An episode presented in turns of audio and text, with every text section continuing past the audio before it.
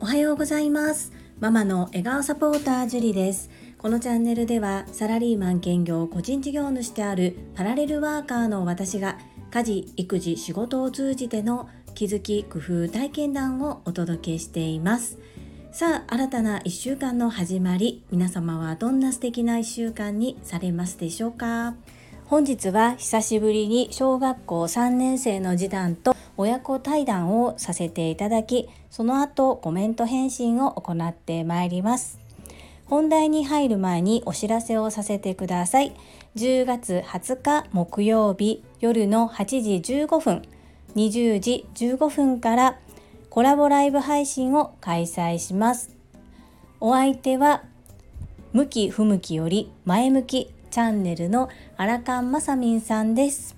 マサミンさんのチャンネルで行います。スマホやパソコンが苦手とおっしゃっているアラカンマサミンさんがいろいろなことにチャレンジされそして今はスタンド FM でパーソナリティとして発信も行っておられます。そんなまさみんさんの初挑戦コラボライブです。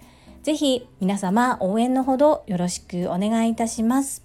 そんなこんなで本日は親子対談を行ってまいりますそれではどうぞお聞きくださいませはいそれではりんちゃんと音声配信を行っていきますよろしくお願いします。今日は何を買いましたか？たえー、風船うん、何個？三つ。なんで買ったの？えー、九個か九個しかな九個なかったから。うん、なんで買ったの？バルーン。知らん。え、知らんの？だってさ、うん、もうすぐ何かな？誕生日。だからじゃないの？そうね。うん。だってさ、学校やだ。学校屋なの？が、が、いや、学校は罰で育成、育成、育成だけがいいねん。あそうなんや、育成だけがいいんや。りんちゃんさ、お誕生日の日でママさ、。弁当の時でさ、うん。育成やん。お弁当が好きだもんね。りんちゃんじゃあお誕生日の日はママ頑張って会社早く終わってりんちゃんのことを早迎えで頑張っていくわ。それでいい？どうやって？うーん。お仕事頑張って早く終わってうん。で急いでりんちゃん迎えに行く。3時？3時間に合うかな。多分お仕事一番早く終われて3時だから3時45分か4時ぐらいかななんで4時じゃなくて3分でしょ？3分がいいの ?3 時がいいの？うん。そっか。ちょっとじゃあ頑張ってみる。いい？許してくれる？それで。早く帰ってきて何するの？早く、うん。早く帰って誕生日。お祝いするのね。まあ、うん。わかった。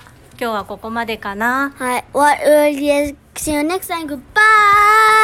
してやるはい。いかがだったでしょうか？小学校3年生の次男、発達障害グレーゾーンの子なんですけれども、10月18日がお誕生日で、ヘリウムガス入りのバルーン、風船が欲しいということで、お家の中をそれで9歳になるので9個埋め尽くしたいということで一緒にダイソーまで買いに行ったんですね。でダイソーの素敵なサービスがありましてヘリウムガスダイソーでバルーン自体は110円なんですけれども追加でヘリウムガス代を110円払うとヘリウムガス入りのバルーンを購入することができます。そんなサービスがありましてここ数年ずっとそれを利用させていただいてたのですがこう昨今のコロナ情勢によりこのヘリウムガスの入手が難しくなったことからダイソーさんの多くの店舗ではもうこのサービスを中止しております。たまたま私たちが行ったところはそのヘリウムガス対応のバルーンが3つだけ残っていましてそしてヘリウムガスも運よく入れていただくことができたんですね。ただりんちゃんは9歳になるので9個買いたかったしこう自分の中で去年まで自由に形を選べていたのであの形とこの形とこの分を買うんだと意気込んでいったんですけれども最後3つ残っていたバルーンの形がユニコーンだったんですね。でもユニコーンは嫌だとお店の中で散々言ってたんですけれどもそうすると他の店舗でも売っていないしじゃあ購入0か3かどっちがいいっていう選択をしてもらったらじゃあもう仕方ないなユニコーンでいいやって言ってとっても結果的には嬉しそうにユニコーンのバルーンを3つ抱えて帰りました、まあ、そんな些細な日常なんですけれども子供といろいろ喋りながらこうやりたいことやってみたいことそして買いたいものなどをいろいろと話ししながら購入できるのも幸せな時間だなというふうに改めて感じております。このダイソーさんのサービス私はとってもありがたく利用させていただいていたので今後復活するかどうかはわからないんですがちょっとね残念だなという気持ちです。今まではぜひお近くにダイソーさんがある場合はこのサービスとってもお得だし楽しめるのでぜひ使ってくださいということで PR していたんですけれどもここはね取り扱わないということですのでなんだかね本当にコロナの影響でいろいろなことができたりできなくなっているなと感じている今日この頃です。最後までお付き合いくださりありがとうございました。では本日もいただいたコメントを読ませていただきます。第410回雑談着信ありにびくつく母コメント返信にお寄せいただいたコメントです。ともちんさんからです。樹里さんおはようございます。ジュリストナンバー6のともちんです。学校からの着信とってもよくわかります。私にも男の子が2人いてどちらもよーく学校から連絡をもらっていました。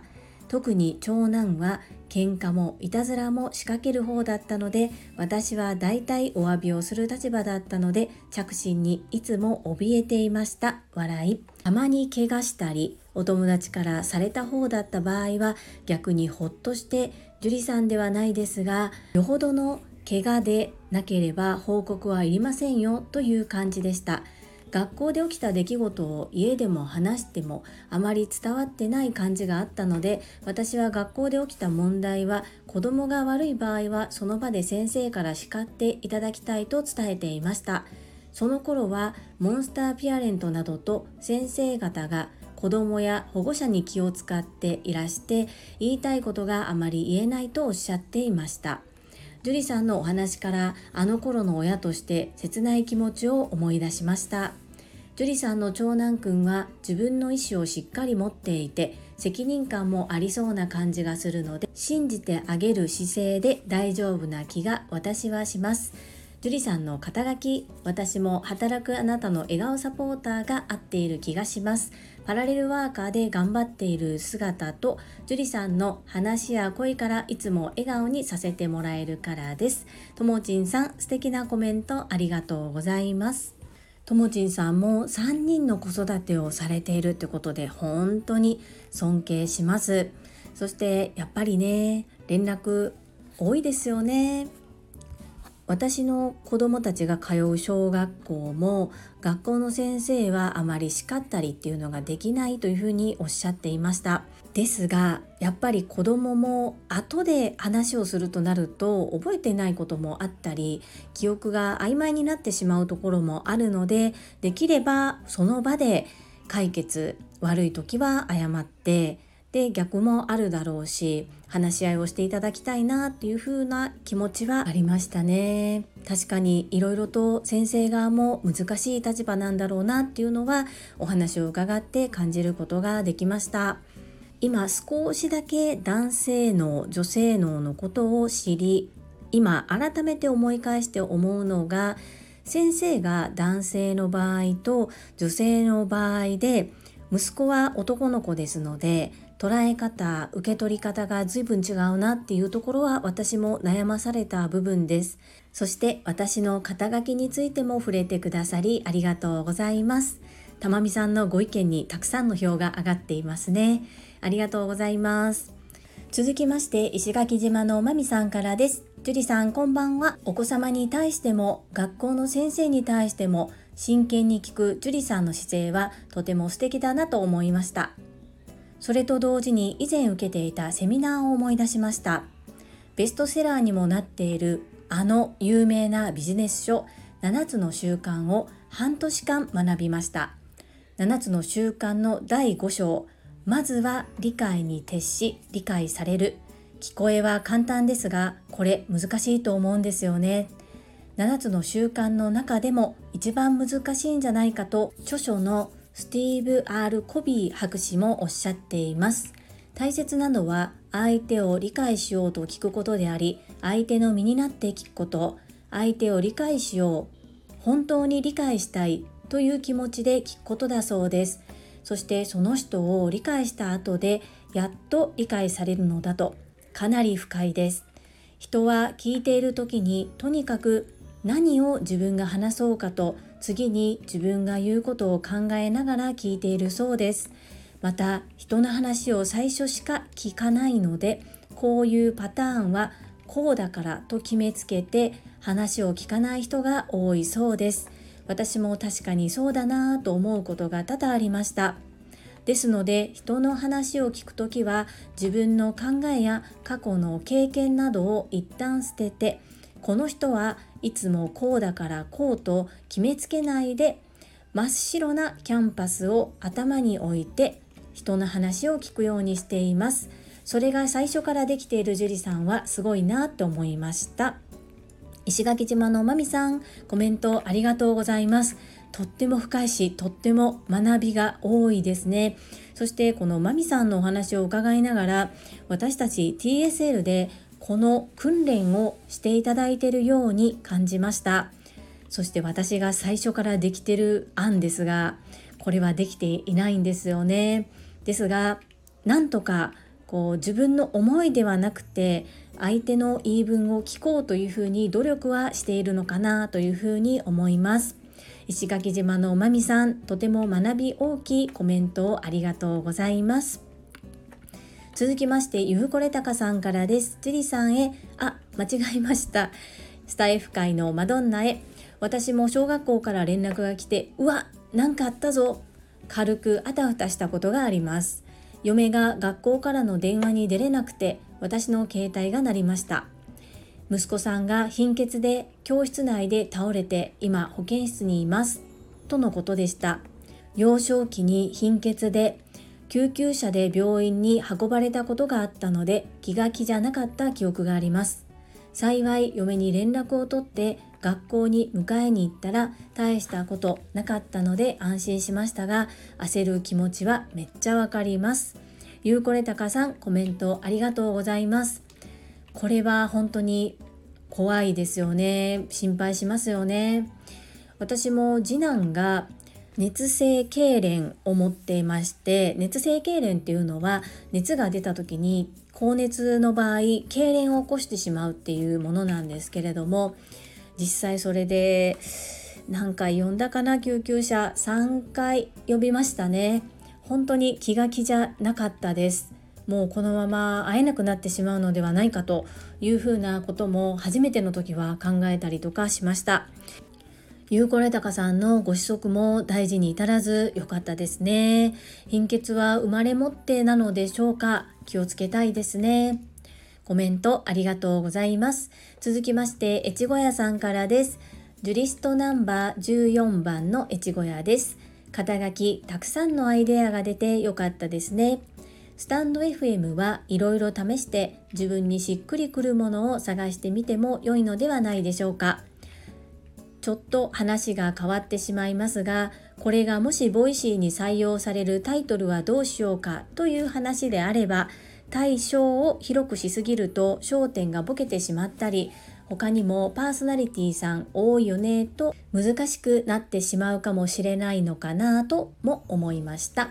ただ田中恵子さんの夢を叶える英語術では英語の話全くしない回も多いですしまたワーママハルさんなど途中でタイトルを変えることはできますよね。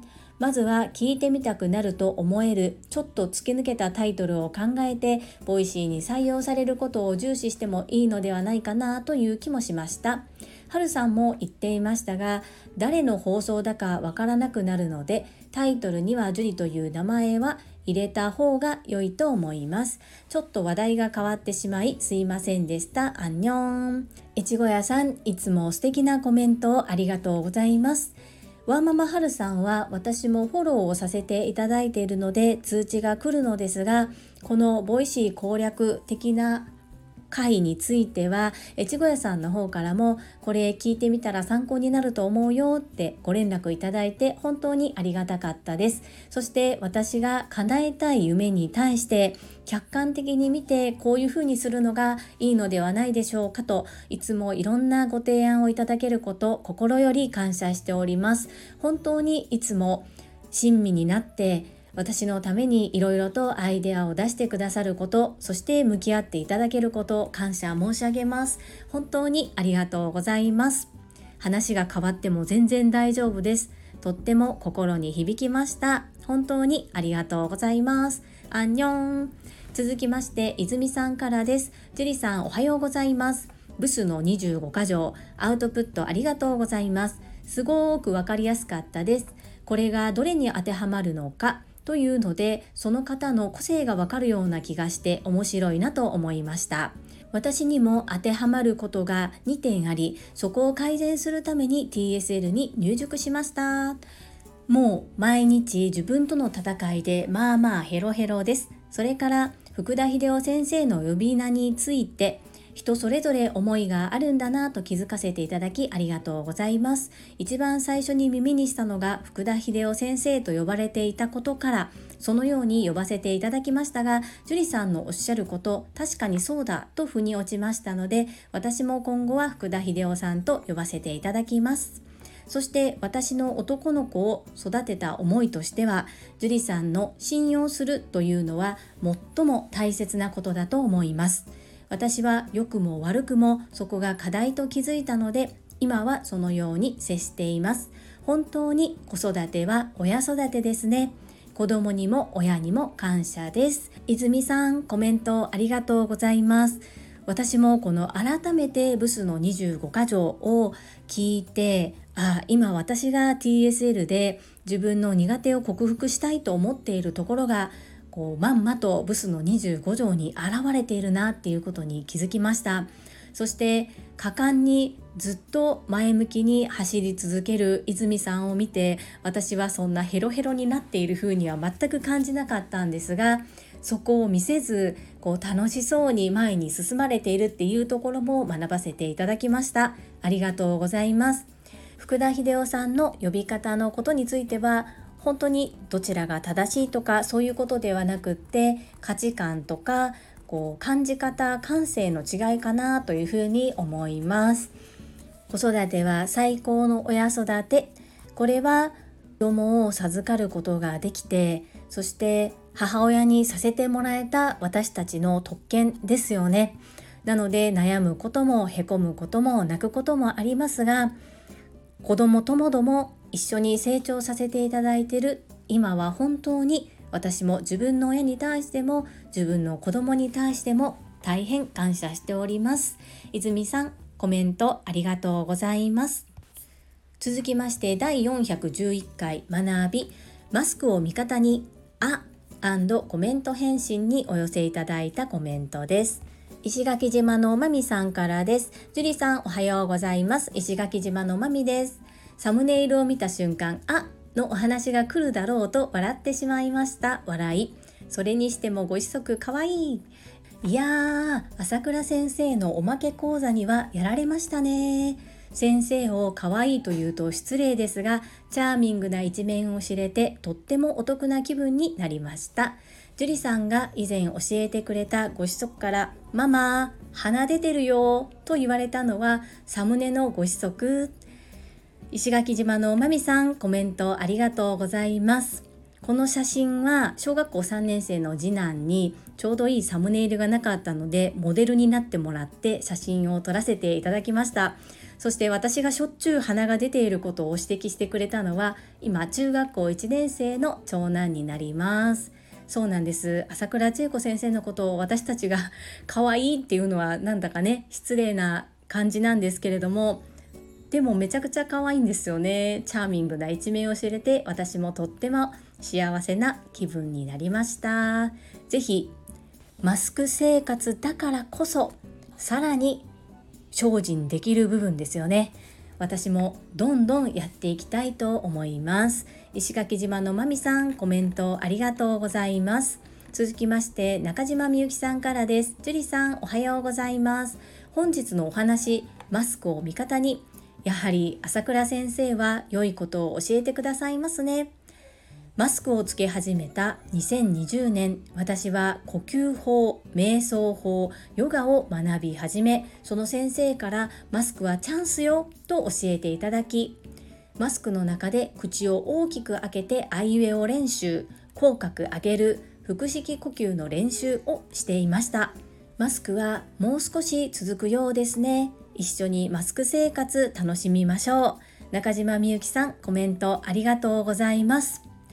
そうなんですね。だから中島みゆきさんは呼吸や瞑想法ヨガを日々の生活に今も取り入れておられるんですね。そしてこのマスクを外した時にどれだけ素敵な笑顔を作れるかっていうのは本当に今チャンスですよね。本当にピンチはチャンスということでこのマスク生活一緒に楽しんでいきましょう。コメントありがとうございます。続きまして泉さんからです。ジュリさんおはようございます。ジュリさんの配信はいつも本当にとってもためになります。皆さんのコメントもそうですしそれにお答えされるジュリさんのコメントまるで朝倉先生のようです。ハート。まさみんさんとのコラボ配信も楽しみにしています。どんどん挑戦されるまさみんさん。できることが増えて見違えられていますよね。見習わせていただきます。樹里さんのご配慮も際立っています。私最近気づいたんですが車中で講義動画を視聴している時風を送り時には拍手している自分に驚きました。TSL の学びがふとした時にすでに自分のものになってきているんだなと気づいた時やはり TSL 塾生の皆さんが別格だと言われる意味が分かりました。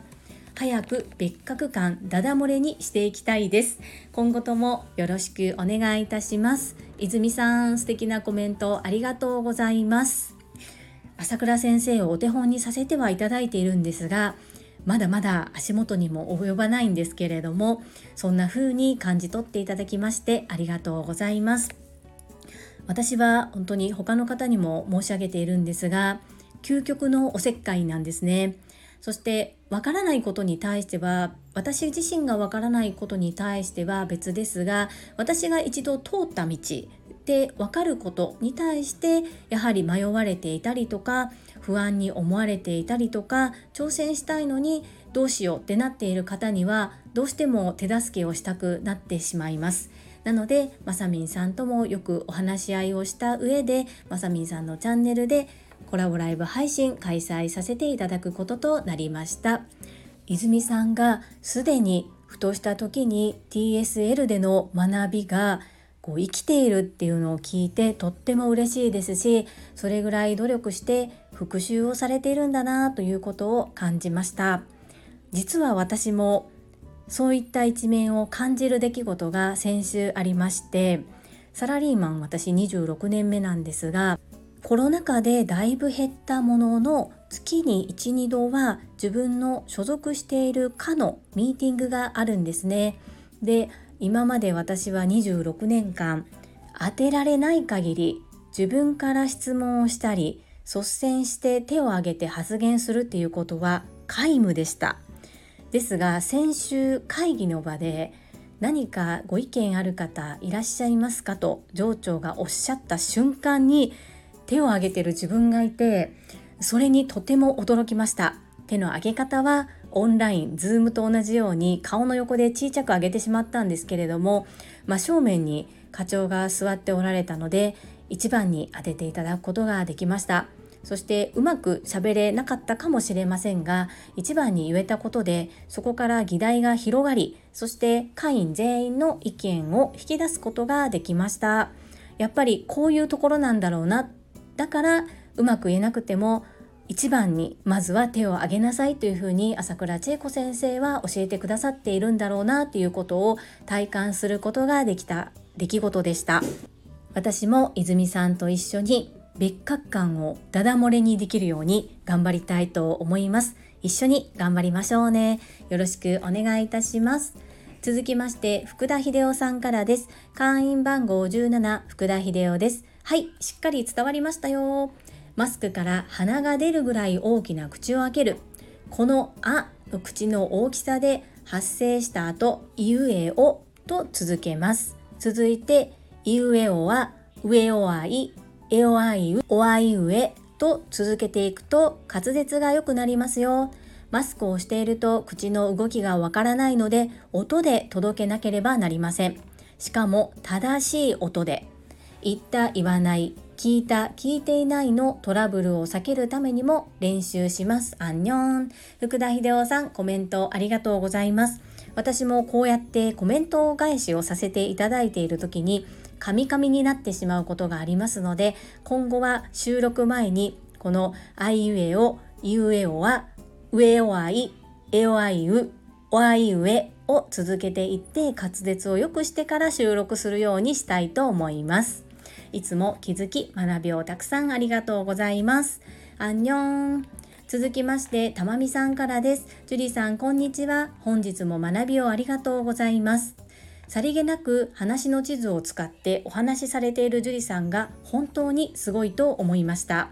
なるほどと思うけど実践するのはなかなか難しい。本当に勉強になります。そして言葉だけでもしっかり映像が頭に浮かぶと思います。説明の仕方にも優しさ思いやりが現れますねコメント返信も本当にありがとうございます回を重ねるごとに朝倉先生級のコメント返信に磨きがかかっているように感じます。本当に勉強になります。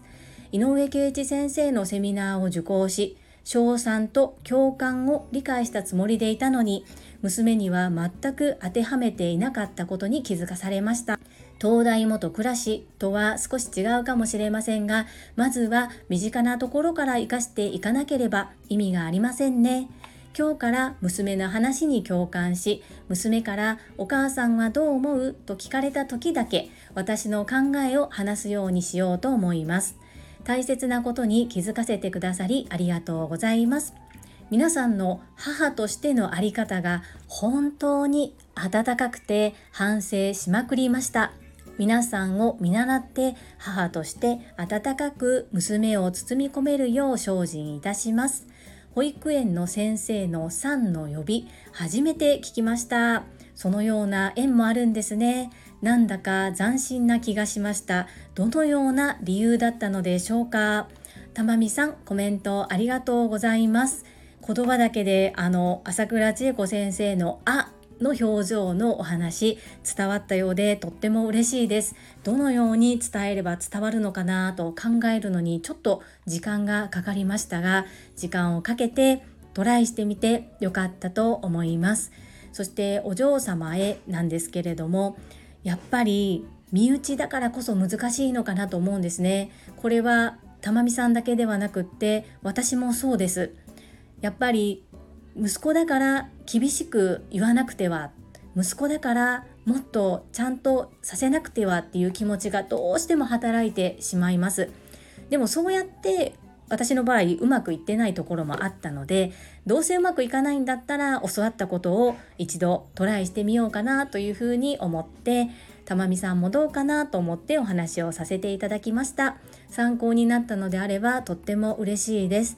そして皆様母親の立場でいろいろと工夫されていますよね。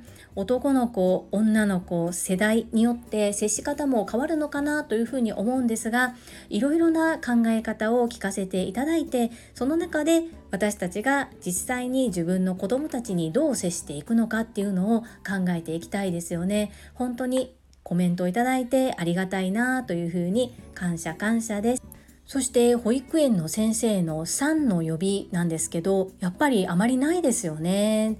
その時の先生とつながっていて先日カンボジアとオンラインでつないでデコ巻き寿司教室を開催しましたのでその時の先生に一度どのような理由だったのかご存知か聞いてみますね。私も今だからこそとっても気になります。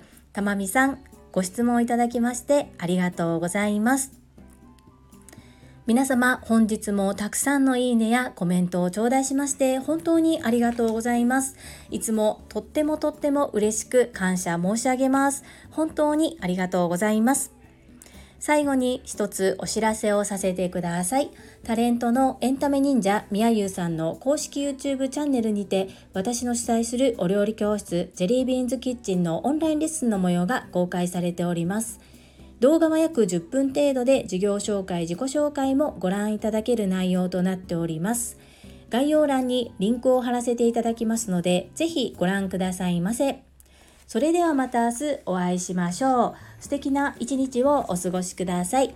働くあなたの笑顔サポーター、ジュリでした。